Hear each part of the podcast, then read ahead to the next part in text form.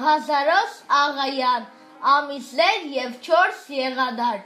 Մարտը տալիս է ձնծաղիկ, ապրիլը ճապույտ բադուշակ, մայիսիդ բացվում է վարդը, սոխակը երկում ադուշակ, հունիսը վեսխոտ է տալիս, իսկ հուլիսը առած ցորեն, օգոստոսը տաց ու խծոր եւ ուրիշ շատ հասուն մրգեր։ Սեպտեմբերը մեզ տալիս է խաղողի բոլոր տեսակը, հոկտեմբերը ճարվիր գիդի, նոյեմբերը ողջ դու տակը, դեկտեմբերից յուն է գալիս, հունվարից աստրվում սար ու ձոր, փետրվարից լսվում է փոփոխական ցուրտ ու տաք օր,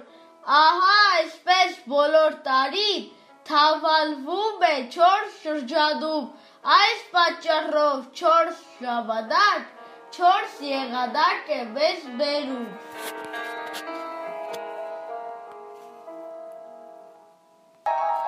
Կարդաց Ալեքսանդր Մեղրյանը 4 իվեր դասարան նոր դպրոց